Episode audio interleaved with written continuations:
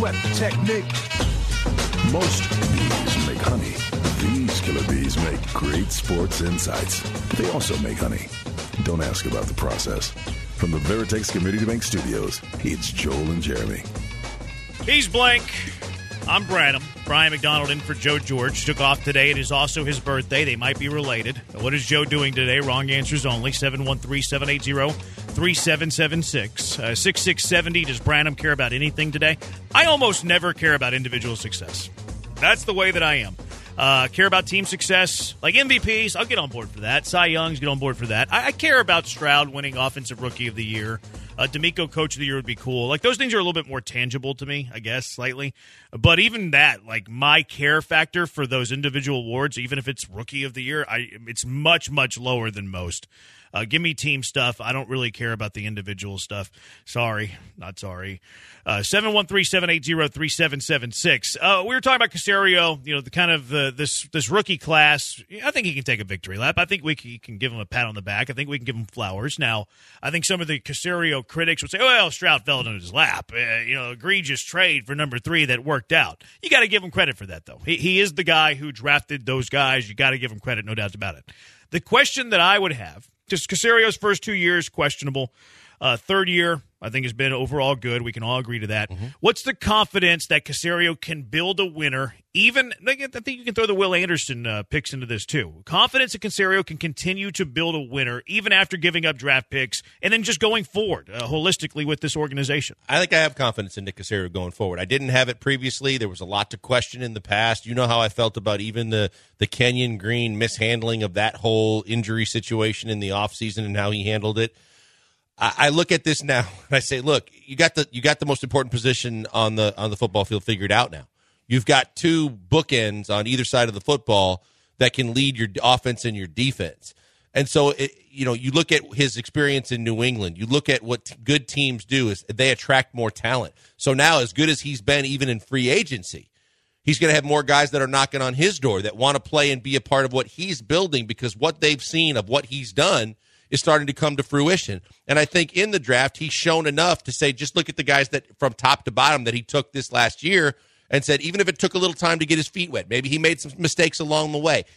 He got it right at the most important time and with the most important position. So to me, I don't think that there's a reason to doubt him going forward. Yeah, see, that's where I'm at too. Like he's kind of done the difficult stuff. Like he's done the hard stuff. He's found his quarterback, which is very difficult to do. It's hard to find a franchise quarterback. Not very many teams are fortunate enough to have them. And then just look at quarterbacks that get taken high in the draft and look at the success rate and then look at the fail rate. Uh, does Bryce Young look like a quarterback that you can build around right now? No. Nope. I think Will Levis has been the second best rookie quarterback. Does he look like a quarterback that you can build around? Nope. nope. Aidan O'Connell? Nope. Uh, go look Richardson? at some of the previous years' drafts. We, we just don't know. Yeah. Like, uh, I think Richardson's going to be good in Steichen's offense. I'm more concerned about his proneness to injury than his ability uh, in that offense specifically. I don't think Richardson would have as much success if he were in a Texans offense that needs accuracy, that right. needs precision. Uh, he's in the perfect offense for his style of play.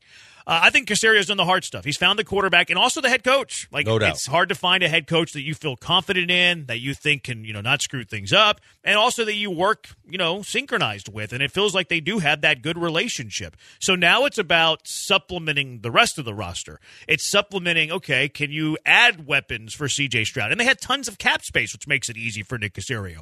You look at the defensive side of the ball. Can you add key pieces for DeMeco Ryans defense? Well, you have tons of cap space. And even with the Will Anderson trade, I know I was very critical of it.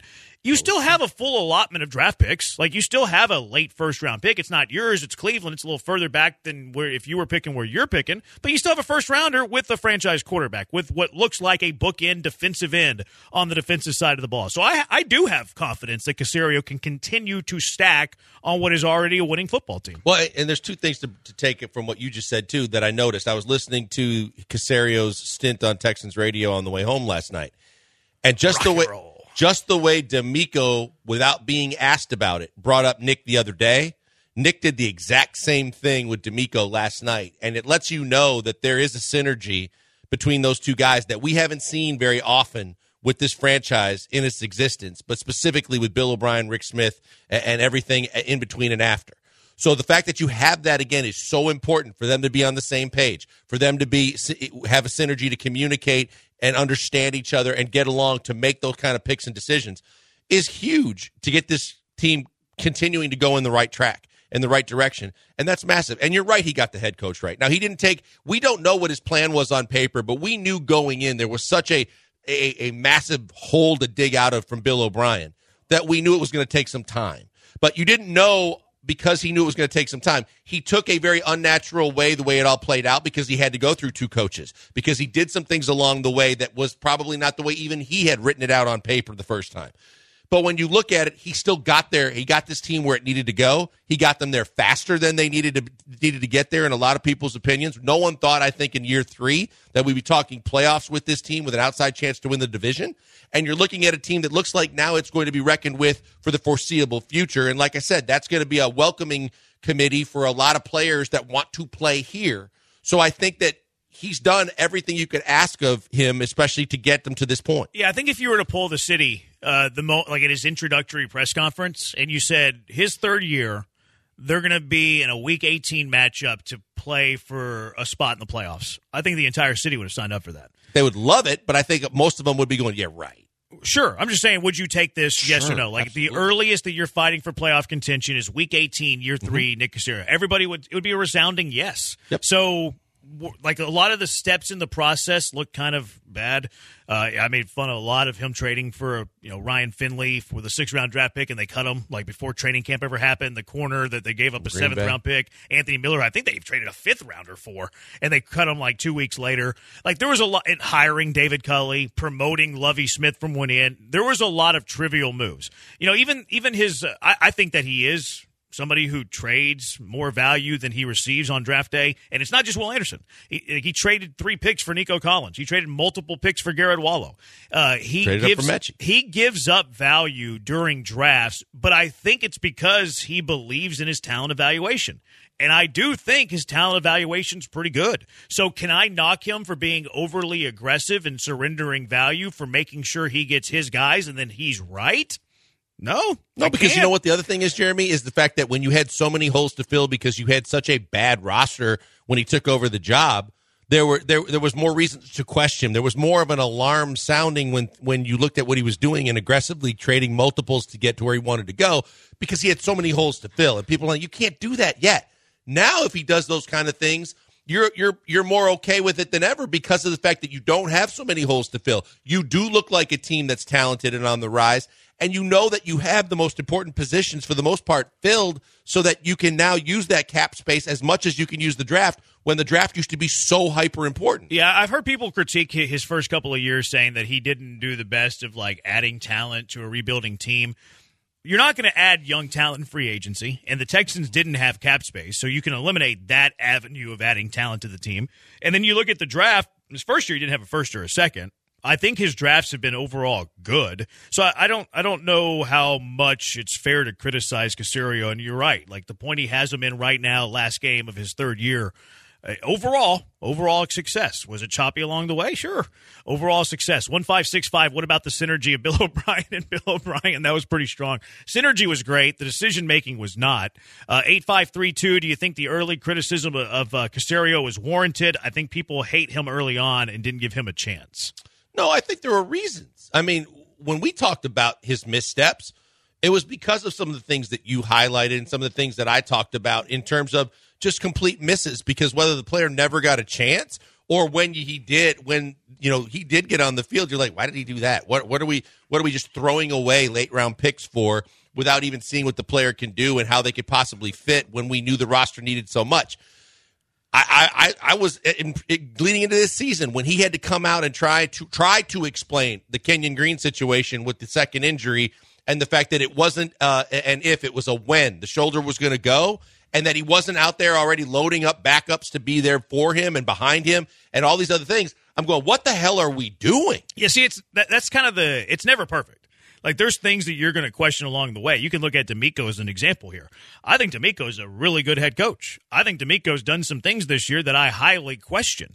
Uh, so you, I mean, you can be overall good and still have some missteps along the way. In fact, you're going to. There's no such thing as perfection. You aspire to be, but you're never going to reach that perfection. 713-780-3776. And to that point, Jeremy, the other thing is, is there for the guys that we're talking about in terms of DeMeco and Nick, there wasn't the experience and the resume to say I've learned from my previous mistakes too. So in that case, you're going to probably have a few more mistakes along the way as they get their feet wet and they learn. Yeah, I give more leeway to first year head coaches for sure, and first year play callers for sure. Like I, I have more grace for that. Mm-hmm. Uh, Lamont, I'm kind of liking all of this goodwill for Caserio, but it's hard for me to forgive or forget David Culley. That was atrocious. Had me wondering if he was purposely trying to sabotage the team.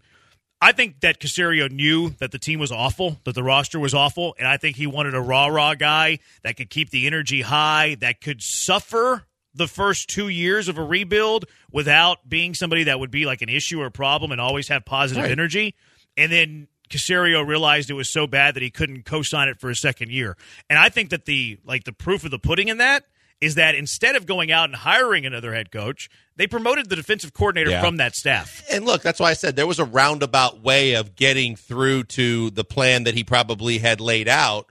And he ideally he would only have had one bridge coach, but we we soon forget how quickly we forget the embrace the suck. There's no doubt that part of the plan to make it work to get you where you are right now was to suck as much as you possibly could the first couple of years while you were digging out of that hole to get as high a, a pick amount of picks in the draft as you could possibly get when you didn't have the cap space and you had a lot of bad contracts on your roster and you needed to get better over time.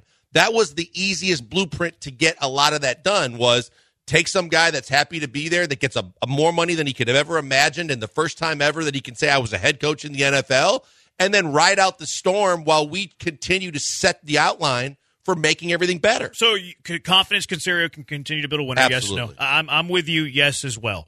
Now that we've made that clear, what's the potential? What what is the, the long term potential of the Texans? 713 780 3776. Killer Bees, ESPN 97.5, ESPN 92.5. ESPN 97.5.com. You need to learn. Let the boy watch. He needs to learn the way I learned from my father.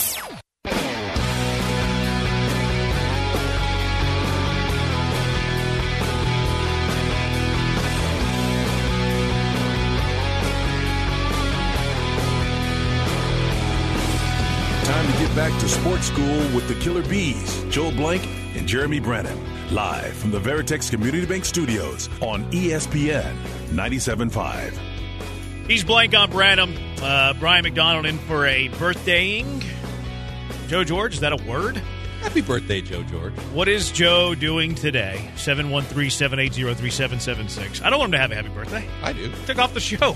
I, Selfish. After, after all, I vowed that I'm, I'm not. I'm going to try to be be less mean to Joe George. I'm yeah. trying not to be mean to Joe George. So happy birthday, Joe George. I want for him to have a very mediocre birthday where he regrets taking off work. That's what I wish.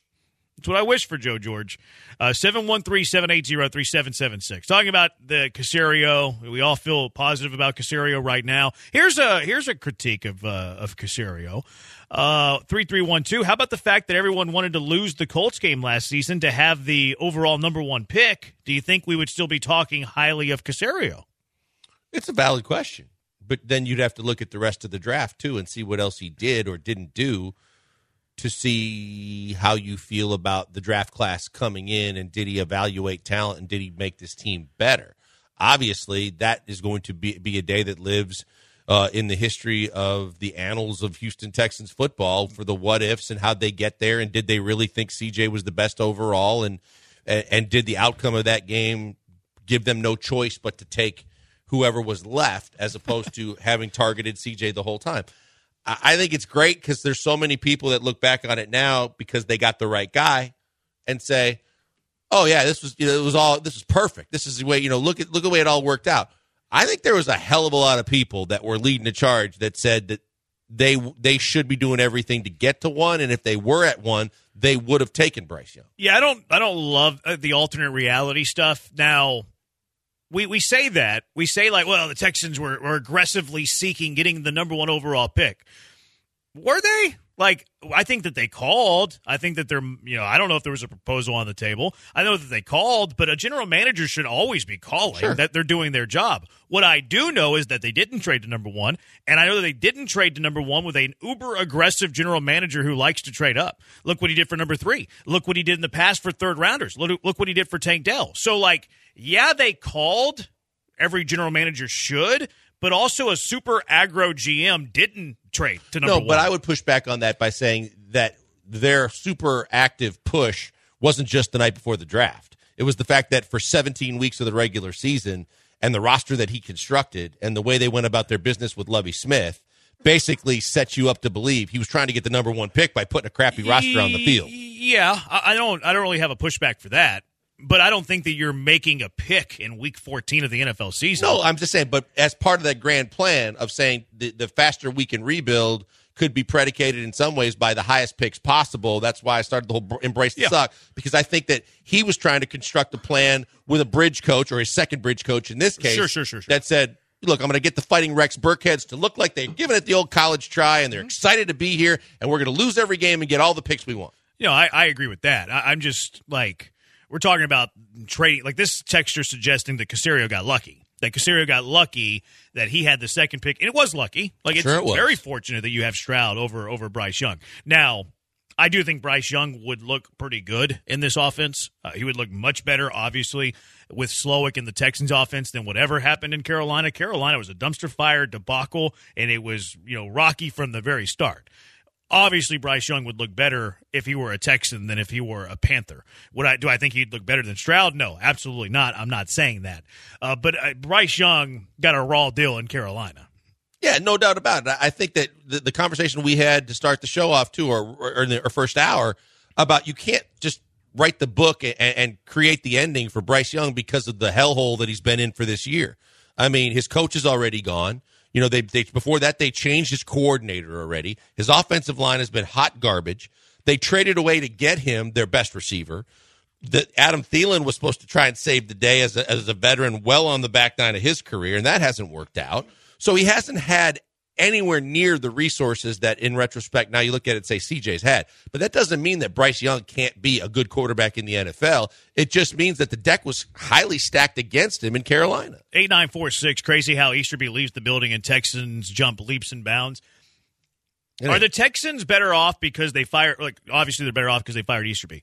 But what had a more positive influence in the organization? Easterby leaving or C.J. Stroud being drafted? Well, or, or DeMeco being hired. But yeah, but between those two things, like, because I'm trying to illustrate a point. the answer to that's that like question, Easter. sure. If Easterby was still But- in the building right now, the Texans still have nine wins today. Right. But my question then to you would be if Easterby was still in the building, would they have hired DeMeco Ryans and would they have taken CJ Stroud? Depends on how much you strip of his power. Like, I mean, like these these like crazy past hypotheticals are kind of weird. Uh, Fortnite Oso says would have taken Bryce uh, as well. I remember being furious, angry, absolutely ticked off after that game when the Texans beat the Colts. I was too. I, I thought it was a, a terrible, terrible outcome. Now. I like to live in the reality or the alternate reality that even if the Texans had pick one, Caserio figures out a way to land on CJ Stroud. I do realize that that's probably unrealistic and probably not true, but I much rather live in that reality of Caserio figuring out that Stroud was better than Bryce at number one than like, oh, Caserio got lucky at two type of thing. But there was also a, a lot of questions. I was questioning if Caserio was the right man for the job. I said, you know, in a year's time, if we're sitting here having that conversation again, he rightfully should be on the hot seat and he should be on a short list. But when you look at that and you start thinking about those things, the main reason why I was pissed and I was completely just dumbfounded with how they found a way to lose that Colts game was you want them to have the number one pick in every round in the draft. You want them to have the best possible, whether you trade the picks, whether you take the guys you want, whether you target guys and know that's the best chance to get them, or where other teams look at where you're picking and say, I, you know, after the first round, there are guys that are that slipped. I want to get to those guys. I want to talk to the Texans so I can enhance the assets they get and get the guy that I want. You're in the driver's seat if you were able to lose that game. So whether you took Bryce Young or you took CJ Stroud, to me, it was just the fact that for 17 weeks you embraced the suck to put yourself in the best chance to get better as quick as possible, and then you blew it. One five four two. Do we know that CJ is better than Bryce? The Panthers. The Panthers are overall pretty dang bad. I do think the delta between the two is not as great as we think because of the mm-hmm. situations they've been put in. But yeah, I think CJ's better than Bryce. He's Size and touch. NFL body, his arm. Like I've fallen in love with CJ Stroud quickly. The the where I failed with Stroud was I was questioning whether CJ Stroud throwing the deep ball to guys that were wide open by 10 yards in college would translate to when they're 10 inches open in the NFL. I questioned if CJ Stroud, whenever he got pressured a little bit in the NFL, which was bound to come, and he didn't really in college, if he still was going to continue that poise. Like I fell in love with the. I, I I fell for the trap of he's at this superior university that's far better than every other team that they play except for Michigan, and that's going to be something that doesn't translate to the NFL.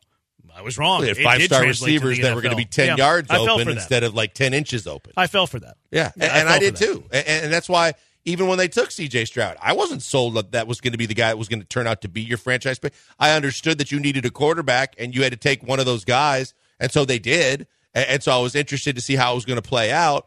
But you look at it and you say, from a university that doesn't produce quarterbacks, from guys that had fi- a university that had five stars all over the place, and you know that whatever you hear from the scouting reports, no one's ever really telling you the truth. And the guys that really are trying to prognosticate, no credit to Lance for all the work he puts in, but they don't truly know all the thing, the intangibles and the things he brings to the table.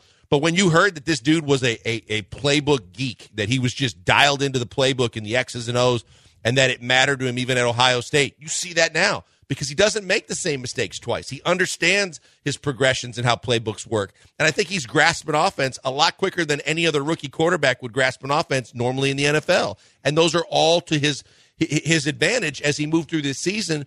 But then when you look at the touch and, and the accuracy and the ability to make all throws on the field, it just all comes together and you go, man, this that was supposed to be a pretty much of a coin flip with those top two guys. But just from his perspective alone, he's far exceeded what I thought he was in year one or what he could be. I think I think he see. I mean, he exceeded everybody's expectations. Quite possibly the best rookie quarterback in the last twenty five years. King says that uh, Caserio tripped and fell into Stroud, got lucky. That's the case for most like greats, though. Like Bill Belichick got very lucky with Tom Brady, right? Right. Yeah. So we we thought that Caserio uh, has them on track. We have confidence that he's going to continue to build a winner. What do you think's the potential uh, with the Texans? Oh, I, I think that it's a perennial winning team. I'm not, you know, you could be the Buffalo Bills and just have a run and, never get it done, but at least you're in the conversation every year. That's the previous Buffalo Bills. To this Buffalo Bills, the window's been open for a significant amount of time. You've been in meaningful football in the playoffs. You've had opportunities to advance. And I think that, that then from the flip side of it, you can say that not that you're going to be the New England Patriots or anything like that, but you could be a team that is discussed in the in the in the next few years. You could start to be a team that's discussed every year as being one of the top to three to four to five favorites in the league to win it all. And I think that you you have so much young talent. You see that now the window is open for veterans that want to play here. You've got a coach that's stable, that's good, that's going to get better. You've got a general manager that has total control of the franchise without any distractions. And you've got ownership at least doing the right things to let the football people do their thing and try to stay out of any kind of crazy decisions. And so you got to believe that this team is is headed for a lot of success winning in the next 5 years. Yeah, I think the ceiling is a Super Bowl. Like, I think that CJ Stroud's a top three ish quarterback right now. I think he's going to be that as soon as next year. So when you have a top three quarterback, the ceiling is a Super Bowl, especially when you couple that with a competent head coach. Because I thought Deshaun Watson was top five, top seven, but never had a competent head coach. So it was hard for me to buy in, kind of like the 1923 conversation we were having yesterday. You got a potential top three quarterback. You have a head coach that you believe in. I think you have those two things, those two things, and then competent decision making in the front office. I think your ceiling is the Super Bowl. So that's where I'm at with the Texans. Uh, eight nine nine one, Branham. Uh, you were really high on Levis. How do you feel now? Uh, all the things that Levis did in college, I'm seeing now. Cannon of an arm, better athlete than people think. Uh, makes some really special plays. Is more athletic than people think.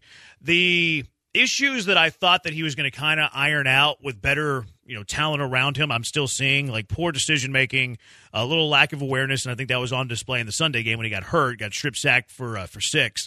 I think he has the potential. Those are the areas he has to clean up. Now he's nowhere in the same stratosphere as Stroud, uh, having the inside of better rookie years. like with his body too. Yeah, he's very reckless with Yeah. his body. Uh, I would also say that it's a terrible offense for him. Uh, I, Tim Kelly's his OC. It's a, it's a team that's like kind of run dominated. Like they're more defensive minded. I, I don't love that offense for uh, for Levis, but still has high potential. But he's got to clean up a lot of areas that that he has to be he has to to be a good pro, and he's nowhere on the same stratosphere as uh, as C.J. Stroud. Now having the intel of both of their rookie seasons, uh, seven one three seven eight zero ESPN. I saw an article from Fangraphs today. The Astros dynasty is dying? Question mark. If it does die, it's not because the lack of spending. It's because of holding onto players too long. It's the Killer Bees on ESPN 97.5 and ESPN 92.5. Hey, if y'all eat chips while watching games at the house, and maybe you eat wings too, and you get that spread going, if the answer is yes to either one of those or both, let me tell you how you take it up a notch. Daisy Dips. Daisy dips are the best in the business. French onion and creamy ranch. They're going to take everything from your vegetable tray to your favorite chips to even your wings and take them up a level with flavor, with consistency, with the fact that they taste great and they make everything that they're complimentary, uh, that they're put with comp- in a complimentary way taste better. It's dips done easy because they're already mixed, ready to eat, and you don't have to do all the extra work. My mom growing up, she used to spend all that time with all the the, the mix and the seasonings and the the sour cream to get it right. Now you don't have to do any of that. You just go to your favorite grocery store and you go get the dips and you put them in your grocery bag and you walk out going, you know what? I just made my viewing party better. And that's what you should consider because of the fact it's not only better because it takes a lot of the work out of it, it's also better because there's no thickeners. There's no the, all those stabilizing preservatives, the chemicals, no added MSG. It is simply like my mom used to make it. It's just the kitchen herbs and spices, the sour cream that's best because it's Daisy, and just the overall product that eliminates all of the extra work and gives you all that extra flavor. Check them out today at your local grocery store. You got a lot of big games coming up, a lot of games that are meaningful, and a lot of games that are going to be more meaningful if you serve the right foods. And it's got to start with Daisy Dips. ESPN 975.com. Get in the race. Don't you forget, driver and car have to be equally good to win, so do your best job. I'll do the best job of driving I can.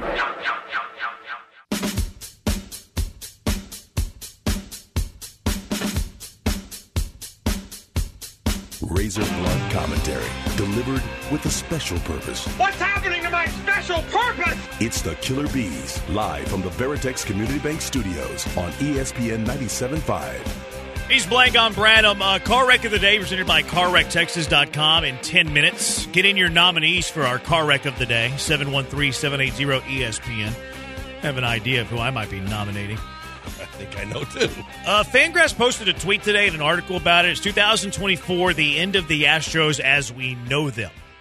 Bregman's a free agent. Altuve's a free agent. Now, you still have Tucker for two more years, Framber for two more years. You've signed the extension with Yordan. You signed the extension with Javier. Mm, is that a good extension?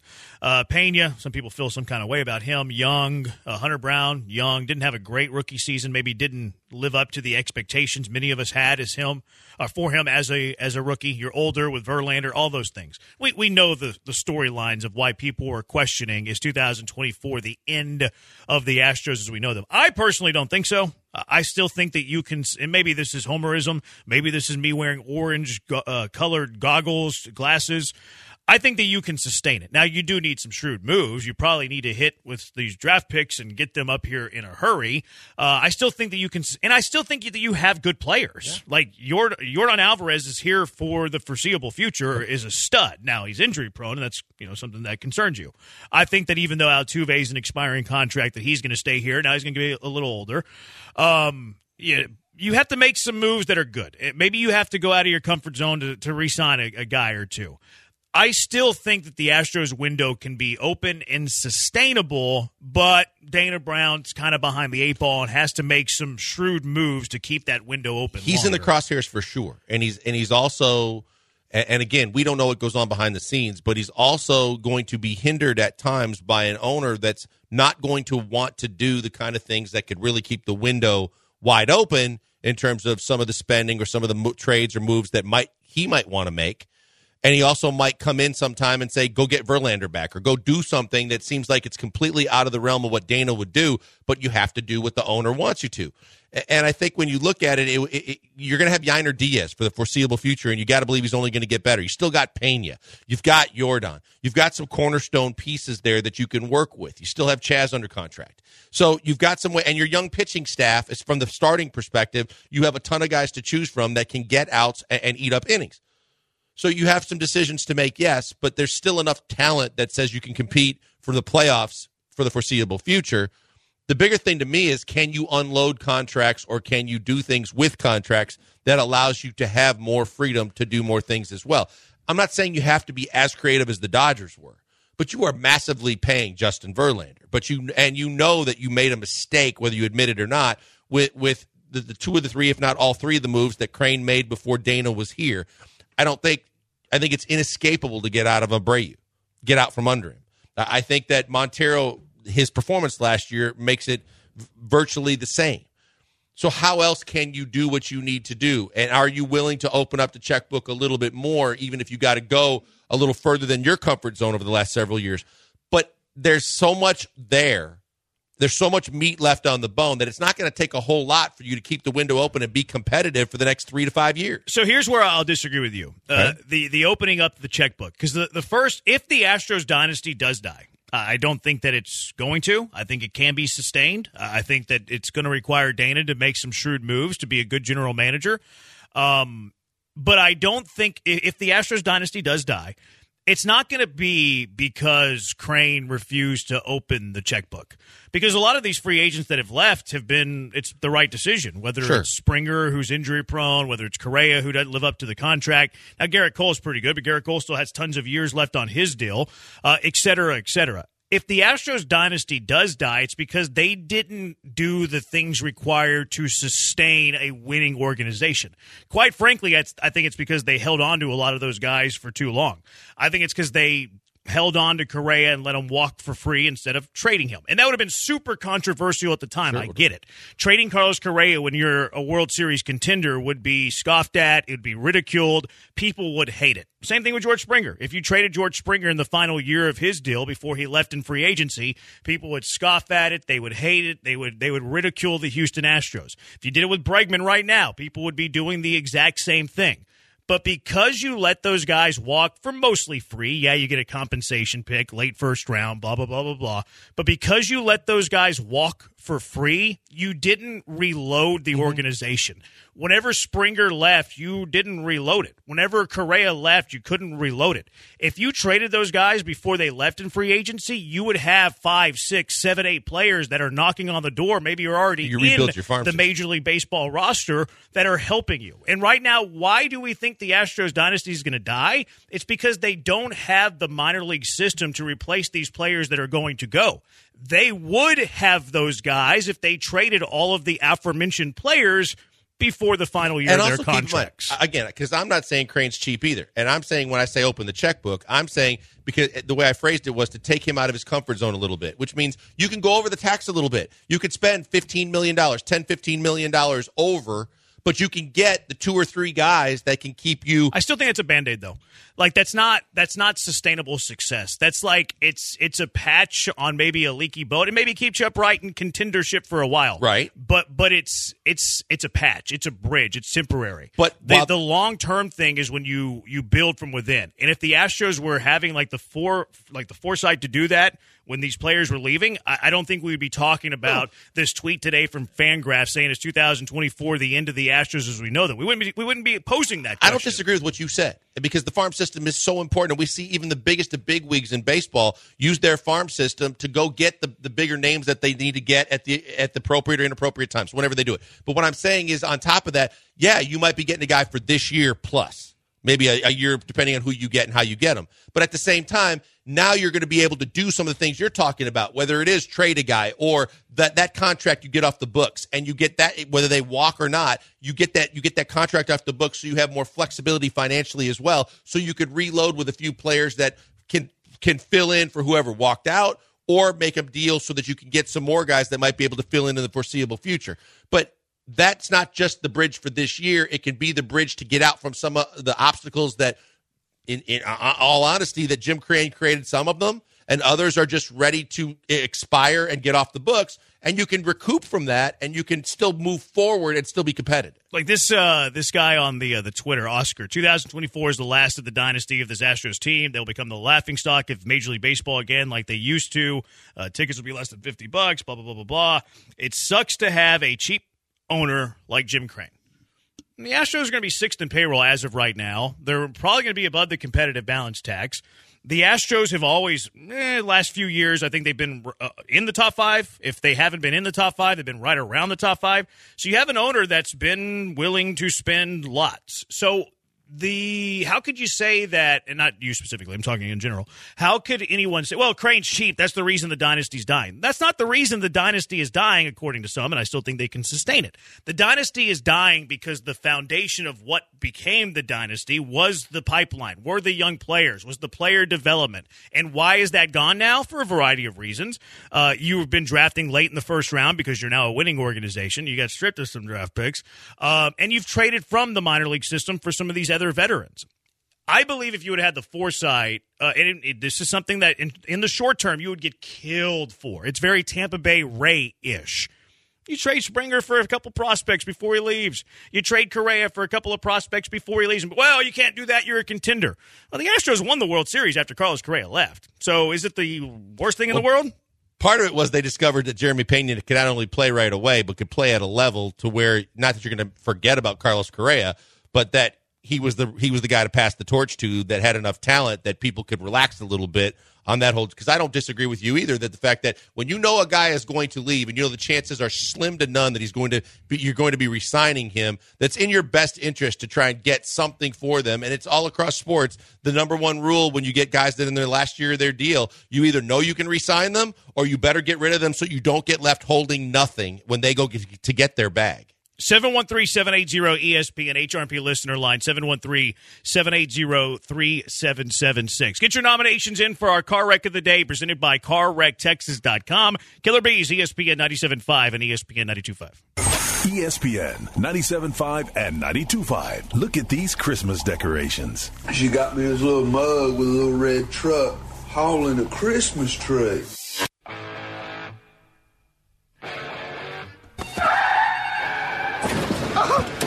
You all right? My leg's broken. The oh, bone's coming see. through. Let me see. Let me see. Ah! Give me your you prick. Where's my fucking money? This is the car wreck of the day brought to you by CarWreckTexas.com. He's Blank. I'm Branham. We're going to be at East River 9 tomorrow. We hope that you'll come on, hang out with us all there all day, starting with Don't Call Him the Bench, John and Lance. Continue with Paul, Connor and Beard. Don't pick a fight with uh, with Beard. He can beat up beat anybody. your ass, buddy. I think Beard could beat up the heavyweight champion of the world because that is the weight class he'd be fighting in. and then we'll, uh, we'll Campbell is. Well, I think Beard thinks he's going to too. Well, no, he thinks he's going to get him in some close combat and take him down, and then side mount him. Pause. Oh uh, boy.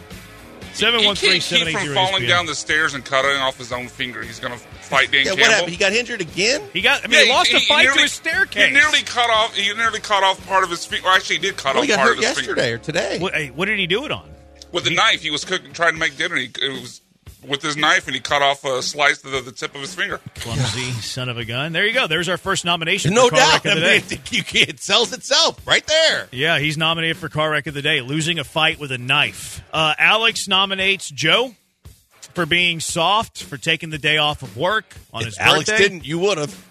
Yeah, I was coming. Yeah, yeah he figured it was. He wasn't going to dodge that. King is nominating me for the car wreck of the day. Why? For uh, saying that C.J. Stroud is a top three ish quarterback in the NFL. So there's that. You have okay. some nominees? Yeah, a couple of them. Uh, uh, first of all, the Los Angeles Lakers organization, because that is a bleep show. The fact that well, they, I mean, they're milling it after winning the most important title that there is, the right, which has really shown how valuable it is. Because now the doors have fallen off, the wheels are falling off. It's their coach's fault. The reports are coming off, coming out now that he's got to go. Because of course, in the LeBron show, it has to be the coach's fault, and, and they can't do wrong right. That whole thing is an absolute mess. And I guess they can still celebrate the fact that they won an in-season tournament. I think it shows you the letdown of trying to play regular season game after having to play these high stakes, significant games at the NIT. Like, imagine that though, for real. Like, I'm, I know that I've been facetious Yep. with this and like have joked around with this a lot. I understand, like, but this is like a legit, like legit opinion here. Imagine having a, like a tournament because they had the knockout stage, mm-hmm. and then you have a final where you're playing for five hundred thousand dollars. That's significant. That's going to get Sure. you know that's going to get you up to play the game, and then you win five hundred thousand dollars, and then it's like oh ho hum regular season games that I'm not going to win five hundred thousand dollars if I win this game. I can see it like the first week. I Yeah. could see that.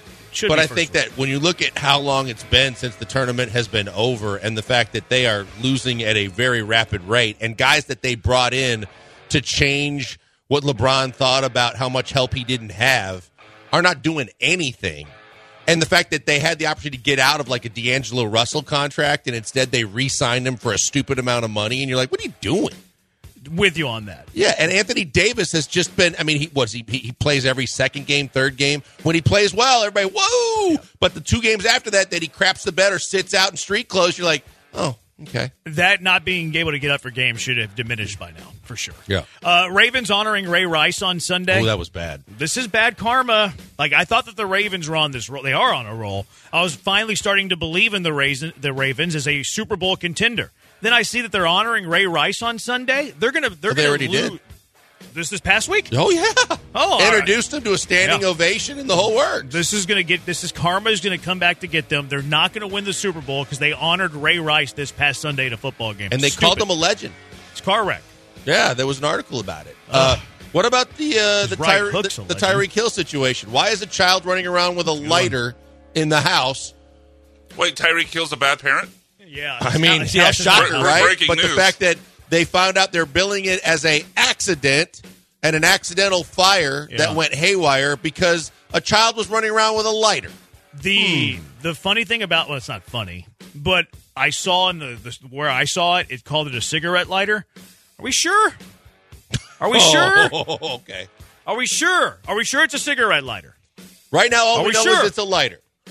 We know it's a lighter. I wouldn't go as far. Like I think it's poor journalism calling it a cigarette lighter. Do you know it's a cigarette lighter? Just saying. Uh, Texas Southern needs to be nominated for our car wreck of the day. They have twice called a board of regents vote to vote on who their next head coach is going to be, and they want to hire the McNair. I think from I can't remember. From, I think he's from Grambling, but they want to hire him. Most of the people want to hire him. There's a couple of regents that don't. That don't. And McNair's already resigned from his other job. They've already moved on. And McNair's just waiting, waiting on the approval from the Board of Regents. There's a couple of regents that refuse to go to the meetings to sign off on it because they want Andre Johnson to be the head coach. Andre Johnson, at the Texas. Texans? Yes, sir. Does Andre Johnson even Yes, want sir. it? Does he want? He say- has voiced that he does want it. Yes. really? He's he, Aaron Wilson reported that. Now, Aaron Wilson has not always been perfect on his desires of potential coaches in Houston.